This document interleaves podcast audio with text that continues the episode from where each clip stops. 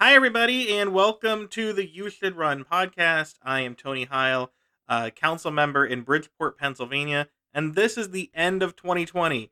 Uh, this year was, as you know, um, weird, stressful, uh, not the funnest year in most ways. Um, and so some people had a good year, um, but those people, um, you know, maybe they're missing out on what the rest of us are doing. So, um, if you've been listening to the podcast in the past, which I hope you have, you know that I've spoken with people who have run for or in office at every level of government, from borough council like myself, to mayors, to state legislators, to members of Congress, including U.S. Senator Bob Casey. And it's uh, I was able to talk to him in the before times.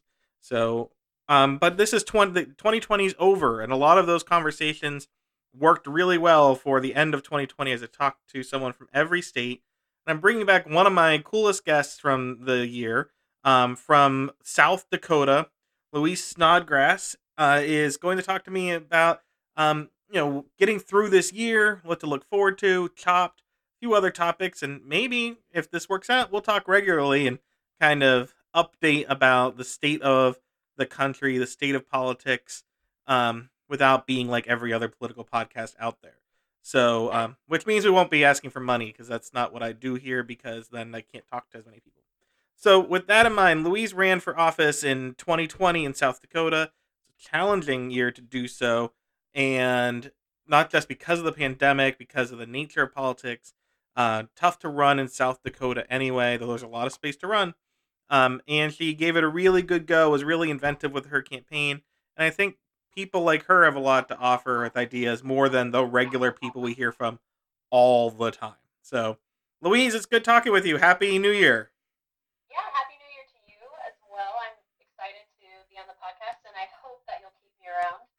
I mean, I I'm not going to keep you here because you are hundreds of miles away. Um, Right, right. so it's easy for you to get away. Um, so how how are things? It's um things are different in South Dakota than they are here in Pennsylvania. Um, so yeah, I was trying to say that uh, South Dakota we're hurting significantly right now, and uh, 2020 has not been kind to the state of South Dakota, and the current public health crisis with COVID-19 um, has really damaged the South Dakota morale as well as um, you know losing family members um, and communities are hurting because a lot of community leaders have passed or have had um, significant symptoms from COVID 19 that are long lasting. So, a lot of people are feeling emotional and physical pain as well as um, pocketbook, pocketbook pain. Um, and the buzzword of 2020 that I've been trying to teach a lot of folks in my area is gaslighting. Um, uh, gaslighting is basically being um, led to believe that the, all the problems that you see are not real and that you're crazy for believing that there are problems um, or that there is somebody in authority or you're um, somebody that you're in a relationship with is the sane one and you're the crazy one. And so we are experiencing that as 80, 800,000 plus uh, residents of South Dakota, we are being gaslighted by our um, current uh, government and governor, and it's it's absolutely insane here in South Dakota. I'll be honest. It's and I, I saw tweets from you, and I really appreciate what you said a few weeks ago because there's a the problem with politics. One of the problems with politics is that everything is national now. Uh, Yeah. So you know you you don't have you do have local responses to things, but um, you know 10, 15 years ago, people weren't commenting on the governor of South Dakota, and so there are a number of people who have said things like, "Oh, South Dakota, they elected her, and now look what's happening." And every state's hurting, and that's not really a good empathetic way to address a human life crisis happening in your state, regardless of the politics.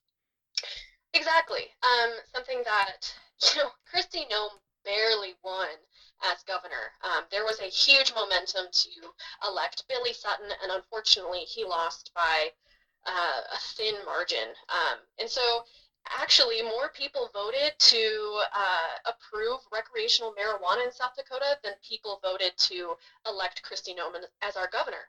So when folks say, um, you know, uh, F South Dakota, that red state, let's like have you know, the Louisiana Purchase, let's give it back to France. First of all, that is insensitive to all the indigenous people that lived and have ancestors and heritage and culture here you know, in the quote unquote Louisiana Purchase, the Midwest and Western states, but also you're forgetting that you, it's just so harmful to generalize.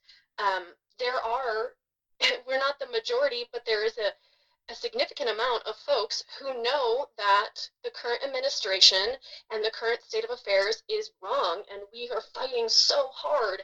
And so when we see people say, you know, screw them, get rid of them, kill them, like let them die from corona, um, that is uh, it's just demeaning and it makes a lot of the organizers here in the midwest just want to throw up their hands and just uh, move to california well and you talk about california they're having a huge amount of deaths and hospitalizations um, mm-hmm. and especially in los angeles which is crowded um, and you know people aren't taking the um, precautions seriously enough you know they, they have res- they have restrictions, but a lot of people aren't adhering to them. Um, I'm right by New Jersey, which has been maybe the worst hit of all the states, one of the worst. So every state except for like Vermont has been, you know, in very bad shape. And the only state that's not in like red crisis territory, and I mean that not politically, is right now might be Hawaii, and it's still tough there, and they're an island mm-hmm. state. So, um, yeah, I think we need to empathize together. But it is re- a reminder too that you look at these states, um, and people look at every state as red or blue now, no matter the shade of red or blue, right? Like, mm-hmm. um, granted, some states had wide margins, but but most states, no one hit sixty percent. Yeah. So yeah, yeah. So so you know, it, it doesn't seem fair to generalize pretty much any state. Exactly. I think if we get too comfortable, I think that's the thing is generalization can make folks comfortable or um, apathetic or even ignorant to a lot of things. So um, we're seeing states that, you know, are traditionally blue uh, strongholds. Even 10 years ago, South Dakota had Democratic representatives at the national level. Um, Arkansas is a very similar way, where we it, it was balanced. We saw balanced representation, and now there's a supermajority. And I want to say it's because folks get too comfortable in their generalizations, and you're not recognizing the um, organizing that is happening at small scale local level. And so, it, because everything's so nationalized now, we aren't actually we're seeing the shallowness of it. You know, like we're not diving deep. We're just saying like the generalizations are just a a shallow, deep into the pool, and you feel like you know what's going on, um, but you're not actually diving deep and understanding exactly everything under the surface. It is interesting to me. I, I think I told you when we first talked. My first political campaign was in 2002 for Tom Harkin. And I remember that same year, uh, Senator Johnson, Democrat, won re-election in mm-hmm. South Dakota. Um, he was a moderate Democrat, uh, well liked, and people worked really hard to to get him reelected there. Um, and you also had the Senate Majority Leader from South Dakota. Um, what do you think? Do you think that the major switch there, and this is something I had messaged you about that we'll get to, but what do you think? There's any one major thing that has made these states not split their ticket anymore? Or do you think it's like everything's national because of national media and social media, or is it like yeah. I, I peep, there, or is there just no one clear answer to give? Yeah, I, I honestly don't know if there's a clear answer to give. And I know there's a lot of people doing research and writing reports about this, especially with rural organizing in these um, predominantly rural states. Um, so I do know that there are a few things that I personally am trying to understand as uh, uh, a rural a community member and organizer and activist um, is the propaganda wheel. Um, I don't understand where it's come from, um, but it is very prevalent. So words like family values, um, common sense, what emotions and what imagery does that evoke in, in an individual and who created that um, you know imagery in somebody's head and I want to say it's also relational organizing that we didn't even have words for until very recently. Like nobody was really coining the term, um, running around and being like, "Well, we're doing relational organizing," um, un- until uh, the last few years. Um, a lot of people have been like putting words to that. So I honestly think that it is um, also just people that are getting involved in county parties that are talking to their neighbors and feeling confident and competent enough to realize that they have power as an individual to influence their neighbors, to hear the language, the propaganda, the stories, the the you know, to persuade their neighbors to believe a certain ideology or trust them to vote a certain way. Um, and yeah, so it's really strange, and I'm I am trying to figure it out because you have South Dakota, for an example, it's the state I know best. Um, we voted for a super majority at a state legislature of, oh gosh, um, almost entirely Republican state representatives. Um, so, like local representatives to go to the state level. Mm-hmm. There's only 11 or 13 Democrats that are going, and there's 105 legislators total, and only like a handful, less than 15 of them are Democrats. And so we have that where we're voting for um, Republican um, representatives that don't necessarily um, represent community interests such as uh, better health care, funding public education. But then when we have ballot measures such as uh, medical and recreational marijuana approval, people vote yes for that. So they're voting yes for, for medical marijuana, for um, raising the minimum wage, but they're voting yes for individuals to represent them who would vote against that.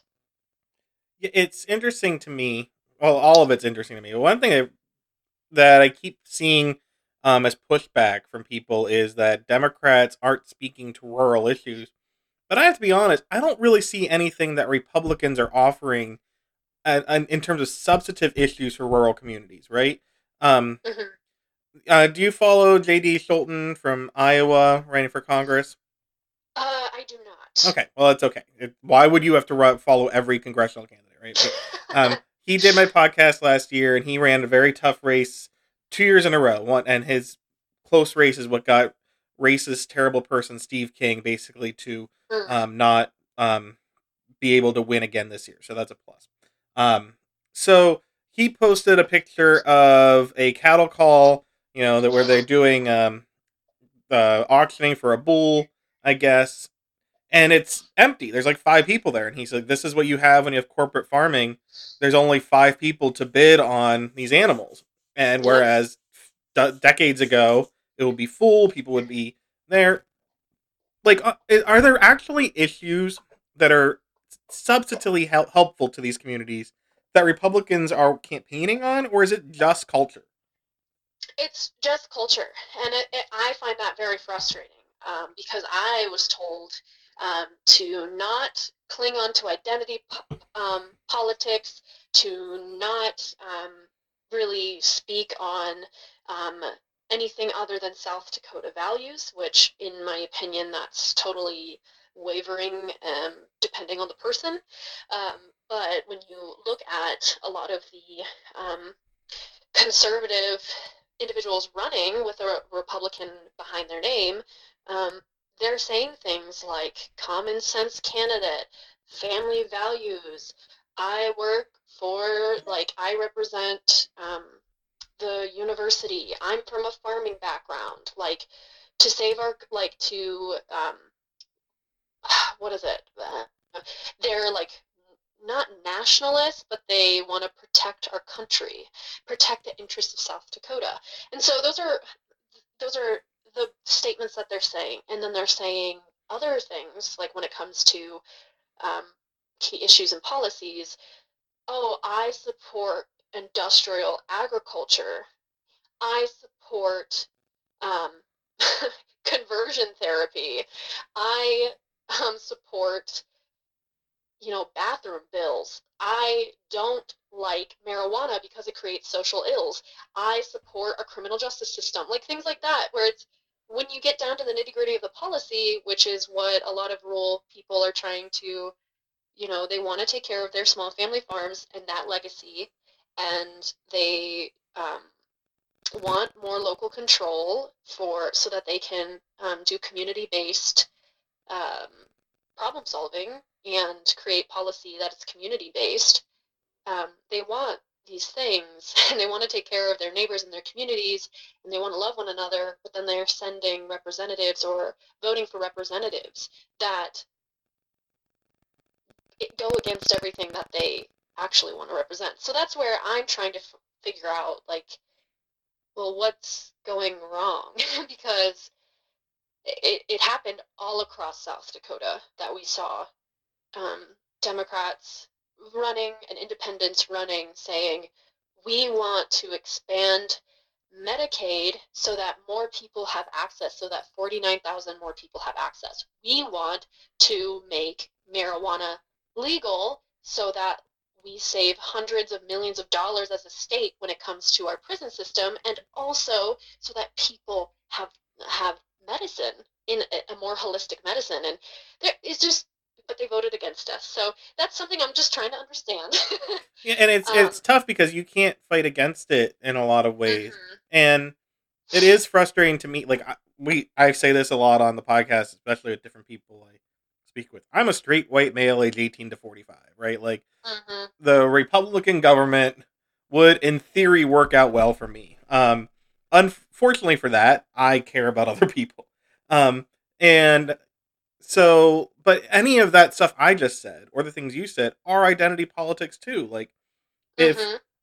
you know, um, if someone runs for office and says they have military service, good for them. That's not that's obviously not a bad thing, but that's an identity. If someone says I am an Italian American and proud of my Italian heritage, good for them. That's that's still identity. identity yeah. and it's I guess there's a lot of people who when people say don't campaign on identity politics, it seems hurtful, right? Because it's not really about don't use identity; it's don't use your identity.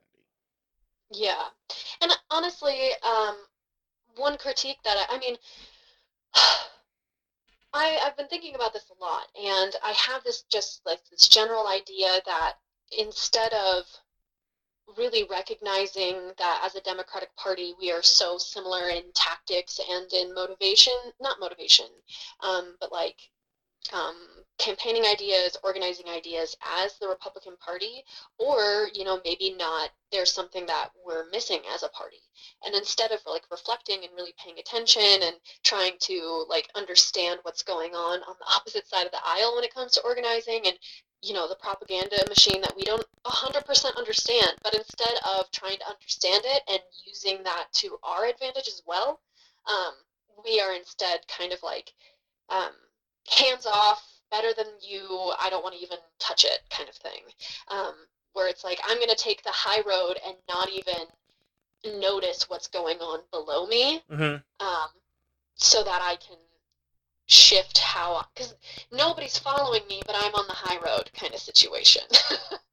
right, and, and one thing I mentioned to you um, when setting this up is you, know, you have all these news deserts now, and I don't know yeah. what it's like there.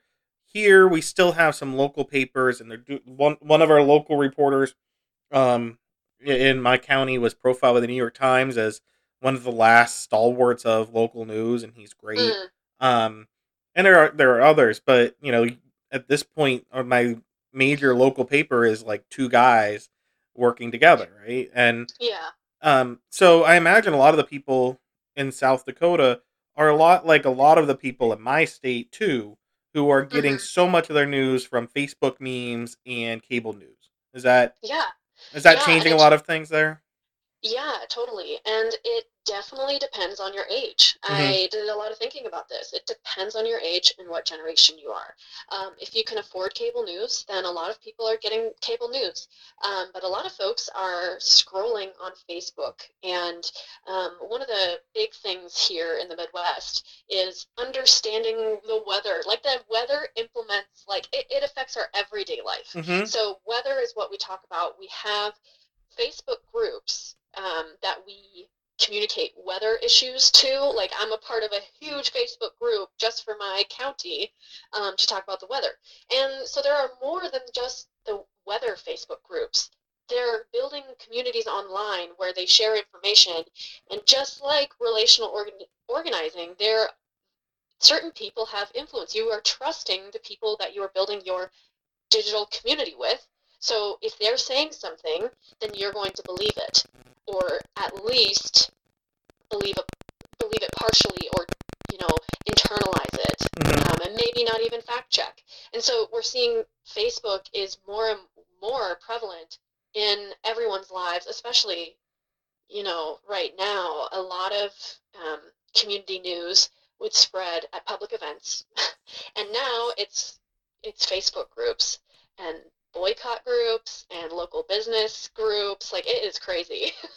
There are so many boycott business groups in my community right now because of mask mandates. Um, it's crazy but So Yeah, there, they're boycotting a business because they are using, they are mandating masks. yes.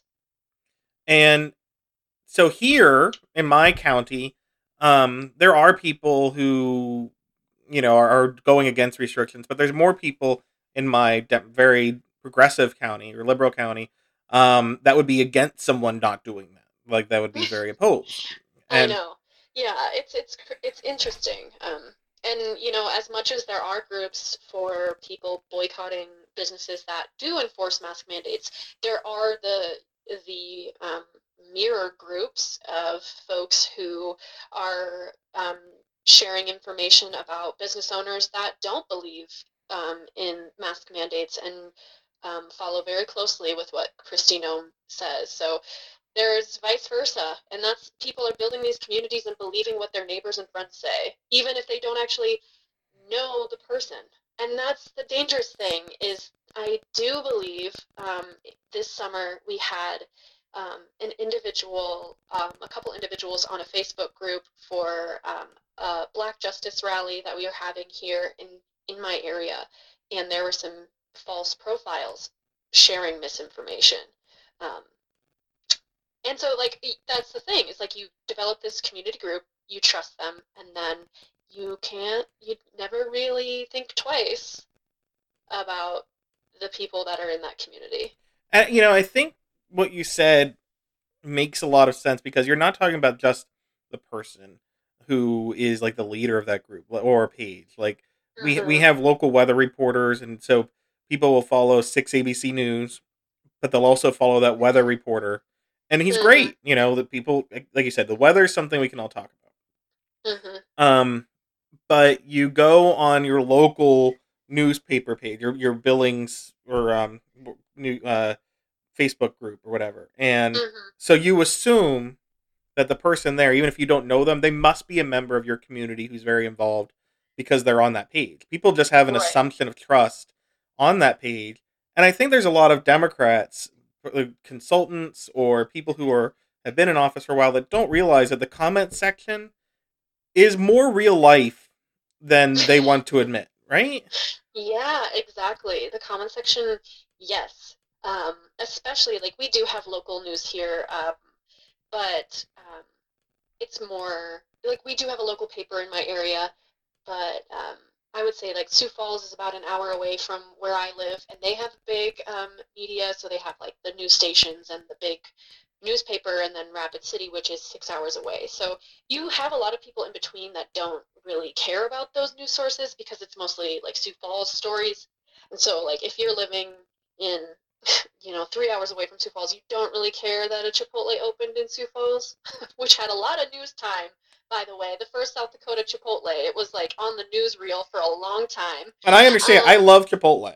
I know, I do too, but I was like, you guys, um, you know, what's our attorney general doing? He killed a man, so, um, Right. that's just it is insane. Like that's the kind of stuff I, I see that in South Dakota. I think it's true everywhere, right? Like some major, major thing happens and it gets a tenth of the attention as a Chipotle opens. Yeah, I know. But I think that goes to show like just exactly like what we want to digest as people right now.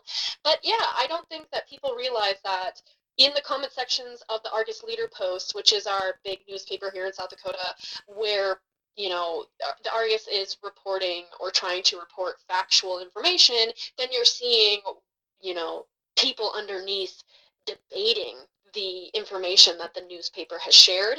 Um, I don't know where they're getting it, um, but they're like it's insane. And then I've also I also have a lot of folks that are an older generation that I'm friends with. I, I like to have friends of every generation of every person, um, and you know just to stay connected. And I think it's also valuable, but um, that are getting videos from friends that are still um, debating the validity of the election. Um, and these videos are so so obvious to someone like me that it's propaganda. It has somber music. It has Photoshop pictures. It has um, you know text boxes instead of somebody actually reporting news. uh, so it's like, can't you see that the election was a fraud? Can't you see that Trump this, this, and this? And they're sharing it with their friends over Facebook Messenger. And I don't know where they're getting these videos, but they're sharing it with each other and hoping for the best that their friends trust them and they're trying to influence their friends. Yeah, and I I know like if I go to a I went to the doctor the other day to get a flu shot. And I know they have the letters next to their name that that is a nurse or a doctor and it's Mm-hmm. a doctor's office. I trust them. But I think for a lot of people and largely because of this conservative culture against media, what Donald Trump has done, they think that um, anyone is just as qualified to give information as whoever is in the newspaper or on TV, Mhm. right? So it the democratization of the news like that has pluses and minuses, and so what can we? What do you think we can do for the future? To, like the Don, Joe Biden's going to be president, and there's going to be millions of people who think that you know he didn't win. We we were not really arguing about like should we provide health care to 100 million versus 80 million people? Should we have a tax rate of 33% versus 35? You know, we're debating reality. Mm-hmm. Yeah. Um, I think it's really important to understand, like, I do think there is this sense of collectivism versus individualism. Um, but um, so I would say a lot of the conservative mind is like individualism where you get ahead and you are powerful and you will get ahead. And I would say that like a lot of the left-leaning folks, especially the younger generation, is more of a collect- collectivism. Like, let's help each other. Let's do it together. Let's be better together. And I think that's important. But I think it's also important to realize that the collective also is full of strong individuals who have influence it to move the collective forward. So I do think it's important to value your own authority and your own influencing power um, to stand up you know and and to talk to your friends and to not be afraid and to have those hard conversations that you you do know information about. You you know trust yourself.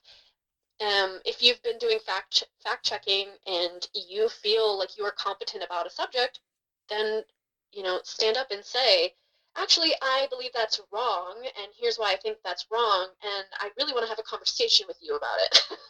Um, and i think it's you know be confident about having those conversations. It's okay to have conflict because we all grow from it um, if you are having conflict to grow from it not just like throw punches and be violent Yeah, do you think it might be worth it for the Democratic Party? And I don't mean the paid people, um, Mhm. though that may be too, but just as a movement, a progressive movement, to really be pushing people to yes, get into the weeds in the comments. Go, don't don't argue. Like I'm not saying to get into fights, but you know, get people from the communities to go and po- and and clear up the facts. We like the, the Republicans they have this terrible conspiracy cult with the digital warriors, and maybe we really need to have if they're going to have digital warriors, maybe progressives need to have that mindset as well with trying to bring people to the real world. Yeah, definitely. I think if you approach it with as little as emotion as you can, you know, like the emotion is that you want to um, educate as opposed to the emotion being oh it's so hard not to communicate with emotion because we all have it. But there's you know where that certain you are getting ready to argue your emotions are high you're angry as opposed to your emotions are more of concern for community members. So i think it is important to get into the comment sections but also be aware of your surroundings. Um, what is the post that you're commenting on? Is it um, a local person? Is it a, you know, are there local people in the comment section? Is it more national? And also, um, be, be mindful because of your surroundings. What language are you using? Mhm. Because it's it's really quick. Like the, because of the, I. it's so it's so frustrating um, for me that it's like a duality. It shouldn't be. It should be a spectrum of ideology, but it's a duality. Um, you know, in the comment section typically. So you know, are we using language that is more recognized to maybe the liberal media, or is it language that is more recognized with Fox News and a more conservative media? Because there are different words, there's different vocabulary for um, each news source and each little bubble that we're living in. So, what bubble are you entering? and and maybe set yourself up for success and maybe recognize that using words that will be a lightning rod and totally go over their heads in the way that they won't even listen to you because of the word that you're using. I think it's being be mindful of your surroundings, but definitely engage. Yeah, okay, that I think that's really important, and hopefully people will be listening to you because you've used a lot of really good digital um, te- uh, communication in your campaign. Um, it was an impressive outing for you and for others in the, in the country that followed that same mindset, like Kelly Krout from Arkansas and others. hmm Um, and I think that you know neither of you won, but you showed a future for how to talk. I think, um, and I think that's important. Yeah, I think I'll yeah, just be don't be more than yourself because you yourself are powerful enough. Mhm. I think that's really important. And you know, you talked about individual versus collective, and I know like my most important issue is climate change. And hmm you know, you're talking about rural issues. If you have a government and a power structure that refuses to engage on climate change, that's not just some pie in the sky like oh fanciful liberal thinking. That hurts rural communities to ignore it. Like it, Oh, of course. you know, I, I went. I remember this was 13 years ago, I went to a winery in Maryland and they're like, this is what's happening to our winery here because of climate change, where insects are coming up. So we have to build higher up on the hill. And it was just a stark realization that this thing, even in moderate temperatures, was having an impact. I'm sure it's going to have a huge impact on individual lives in the Dakotas. Oh, of course, yeah. Um, and it's it. I would say that a lot of people are concerned about the environment, but the language that they use is totally different. So, Mhm. like, I would use the word environmentalist, but um, another individual, um, the person that I, one of the individuals that I ran against, the Republican incumbent, uses conservationist. Mm-hmm. So we both believe very similar things, but they say conservationist and I say environmentalist. And actually, throughout my campaign, I used conservation um, because that is something that is way easier for my community to wrap their heads around because it's something that we already do and we already strive for. Um, and so, if I were to say I'm an environmentalist, um, that looks a little bit different in the heads, in the minds of a lot of the people in my community. It, lo- that kind of looks like um, uh, like a climate justice warrior, which I am, but as a representative representing my entire community, that's not something that I would put my foot forward to do. I would definitely protect the environment, but I wouldn't be that environmental justice warrior that I am because I'm representing an entire community. um, but yeah, so we we've got we've got individuals who call themselves conservationists as opposed to environmentalists, um, and we do care. And then when they go to legislate and create policy, they are fast forwarding and streamlining um, climate change and destruction of, of our natural landscape and our resources here in South Dakota. So we don't respect the um, 1970s Water Act here in South Dakota. Um, there are companies who have been dumping um, their waste into our waterways since the 90s or before the 90s, but they haven't updated their permits since the 90s or the early 2000s, um, which is terrifying. Um, one of the most polluted rivers in in the nation is in South Dakota, has the rarest strain of E. coli. Um, we are creating policies that are streamlining CAFOs, so um, confined animal feeding operations, so that big, big, big operations can come and destroy our infrastructure, destroy our water, destroy our property values, and just like a lot of humanitarian issues and a lot of animal rights issues with those as well. Um, then we've got uranium mining in the Black Hills that they're trying to streamline. We've got a pipeline going through South Dakota that leaks all the time, like thousands of gallons of oil. um, and so it's just, it's insane. And then they're trying to criminalize people that protest. So they created like a riot boosting bill so that if it, it, it didn't, it got ch- challenged at the Supreme Court level because it was incentivizing arresting protesters. Mm-hmm. And the language was just so fluid that uh, a police force could arrest people and then charge them with inciting a riot. Um, and then the money from the arrest and all of the court proceedings would then go to a fund that would support a pipeline. Oh my goodness. But Yeah. So there's so you're saying you have these people that say like I'm a common sense conservationist and I support family values and I want to protect the interests of South Dakota. And then they're not. So there's a total disconnect. And it's and where is it, you know? It's Facebook groups, it's it's influencing your neighbors, um, and it's a charming smile. And I mean you know, how what happened? I think we're all just really trying to figure that out. Well, and it sounds like for you know, I care about climate change, and the only way to make it work is if everyone's on the same page, and to Mhm. in terms of the actions, um, Mhm. and not all of the same actions. You know, it's a variety of things, but it we don't need people from my city telling people in South Dakota, activists or in candidates in South Dakota, um, like I, we don't need to put them like a climate hero, Louise Snodgrass. We just need you to we just need you to win yeah. you can win on being a conservationist on you know protecting farmland whatever the phrase is as long as you win and Mm, you know that's the thing that matters and you can then you go because that's what the republicans do it's the same thing right like they're not talking about destroying the planet but then they go and get elected and do it Yeah. so I, yeah, that's just something that I'm like, I've really, I've been keep staying up at night and waking up early, just being like, what is happening?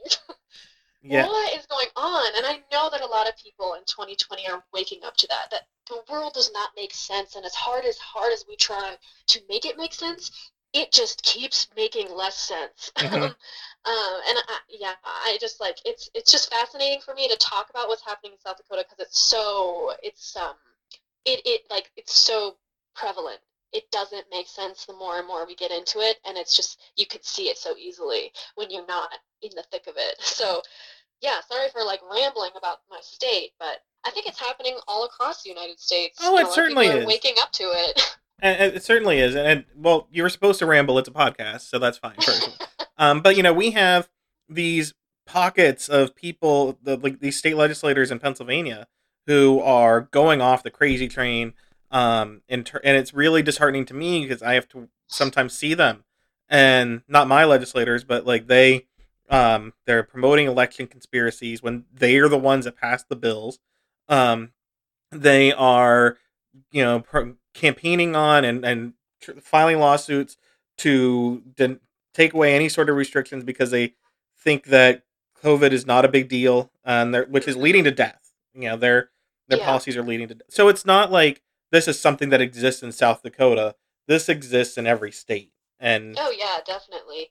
And and I really I do think that like I do think that um 2020 made a lot of people wake up and we woke up with some hard truths um and some horrible things that, you know, causes you know, it was a nightmare that caused us to jolt awake. But a lot of people are waking up and so I am looking forward to 2021 because so many people are ready to dig deep and figure out what's going on. Mm-hmm. Uh, and I hope that they'll, when they're digging deep, they're not going to just ask um, Ed Rendell and James Carville and Paul. Mc- Like not that they're all bad people. Like we need to ask people like you who are in the thick of it, like you said, and and, and doing and listening. Not just doing, Yeah. but listening. Yeah, I think it's really important to ask um, if if you know ask within your own party. Be be questioning your own you know your own party as well as the other parties. um, Mhm. Be discerning for of everyone, and also I think the folks that keep coming back to work um, are the most passionate, the most caring, and probably the most understanding. Um, especially when they're getting paid very much or at all.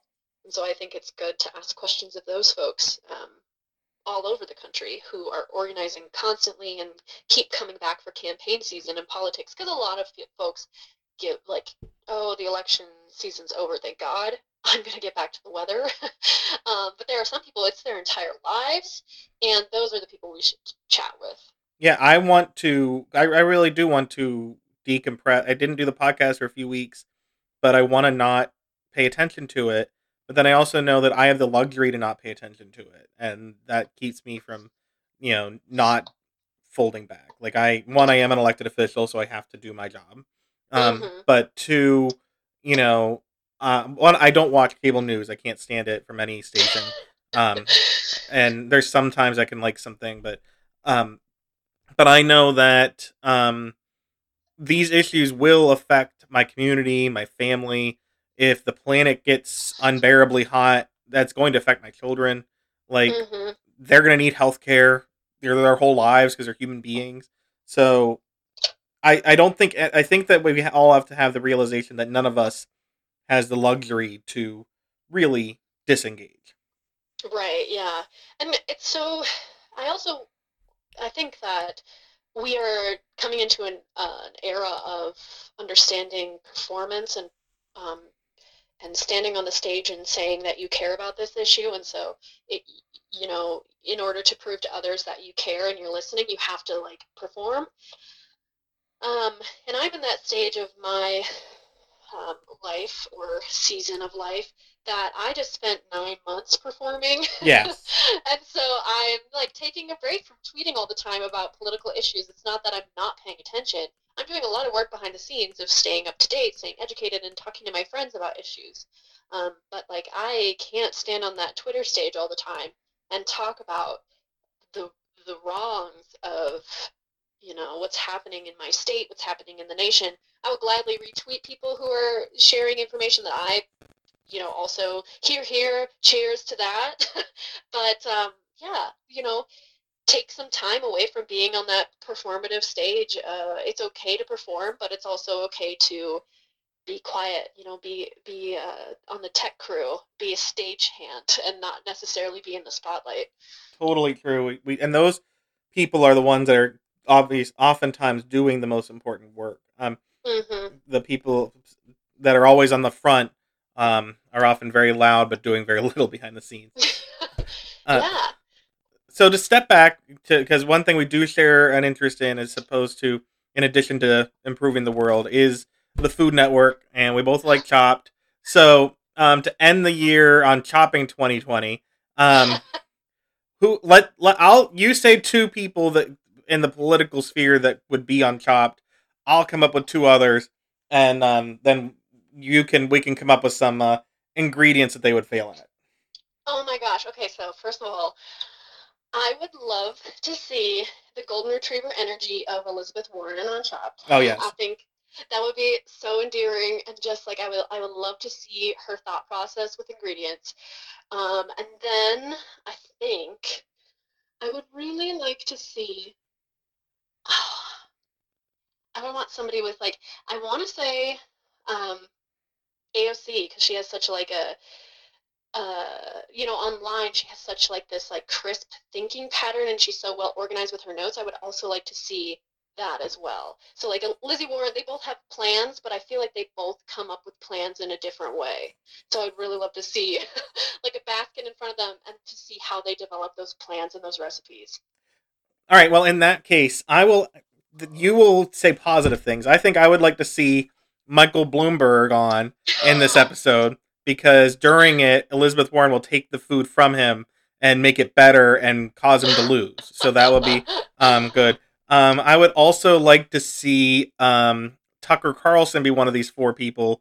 So because Elizabeth Warren will make something creative and good, um, you know, Michael Bar- uh, Michael Bloomberg will be destroyed um, by that, and AOC will season her food, and whatever the ingredients are, Tucker Carlson will still just make um, a hamburger with ketchup, Oh my god, yeah. and that will be it. I just I just thought about in my head, um, I thought it would be interesting to see Chris Christie on there.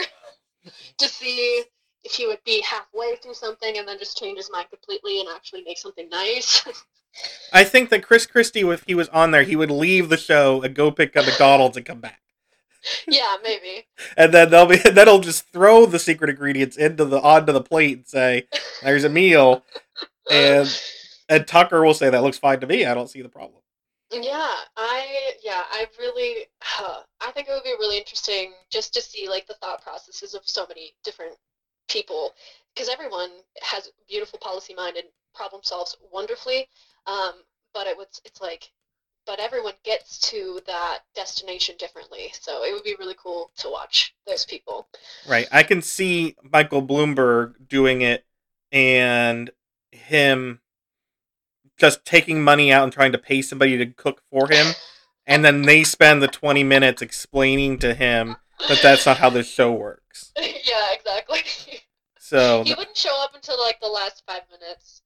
right. So he, he just walks in during the dessert round. They're like, we are we already did it. The Oh, but I'm I'm on I'm in this competition. I paid I paid my way. I paid the producer at the door. I brought a cake.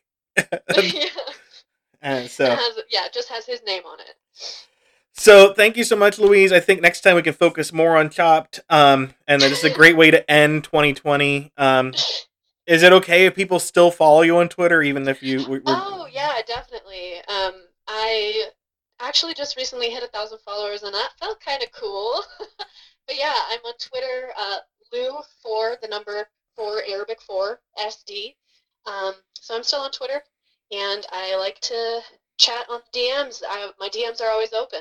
Mine are too. So you can follow me at Tony Heil or at the You Should Run Pod and follow up on the latest episodes. Um, the most recent one was this past week with uh, Pennsylvania State Senator Katie Muth. Have one coming up from West, West Virginia, one from Missouri, and another one from Wisconsin, all in there.